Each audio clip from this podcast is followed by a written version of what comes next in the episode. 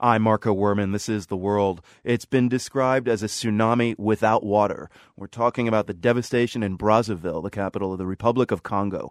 Buildings in the eastern part of the city lie flattened, with bullets and shell casings scattered all around. Looks like a war zone now, only the damage wasn't caused by battle either, but by explosions at a huge ammunition depot starting on Sunday. More than 200 people were killed and at least a thousand injured. The blasts also catapulted undetonated munitions into the air, spreading them over a wide area. The Mines Advisory Group is a demining agency working in Brazzaville. Nick Roseveare is its chief executive. He explains how the group is helping residents deal with the unexploded ammunition.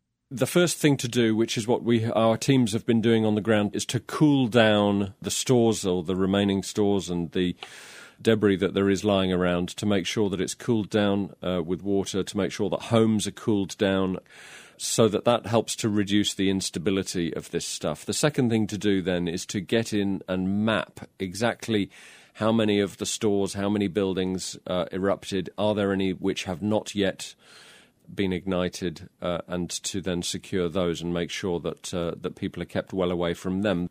So, besides the the destruction from the explosion itself, the blast sent unexploded ordnance flying into urban areas. You're, you're looking at this now. What are the potential future implications of, of such an accident?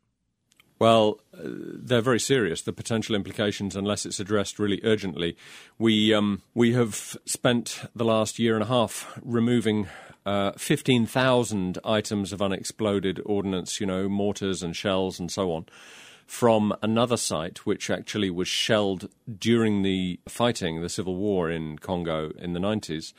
And that was spread over an area of 26 hectares. So the potential spread of this lethal debris is enormous. And of course, it's very attractive to inquisitive children and what we want to avoid more than anything is that people pick it up in the street and take it home. Right. And have you seen that kind of uh, r- results before?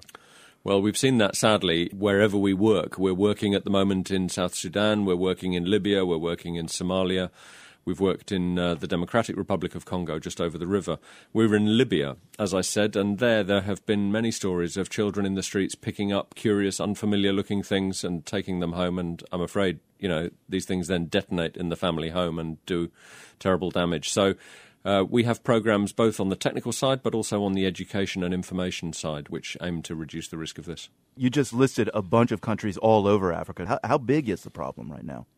There is a global problem with uh, accidents that happen inevitably where there are weapons uh, stockpiles, and that um, you know it happens. Accidents happen in in uh, richer countries and poorer countries.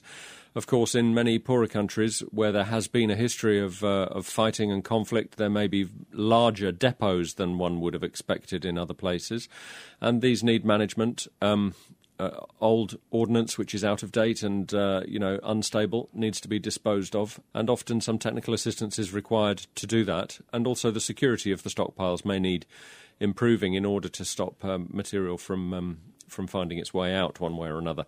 What, what is the worst security you've seen, uh, Nick, uh, that really gives you concern?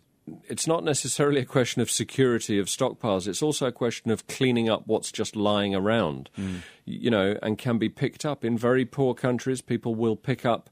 Uh, mortars and shells uh, because they have a high metal content and they may be able to sell the metal for scrap and they may not have the technical knowledge to know and understand that this is either exploded or unexploded and how to tell the difference. And um, you know, they pick it up, take it home, or try to trade it in the local market, and uh, and it causes you know terrible, terrible consequences. So it's not necessarily the issues of security around stockpiles. It's sometimes the issue just of too much stuff lying around in the aftermath of conflict that needs tidying up.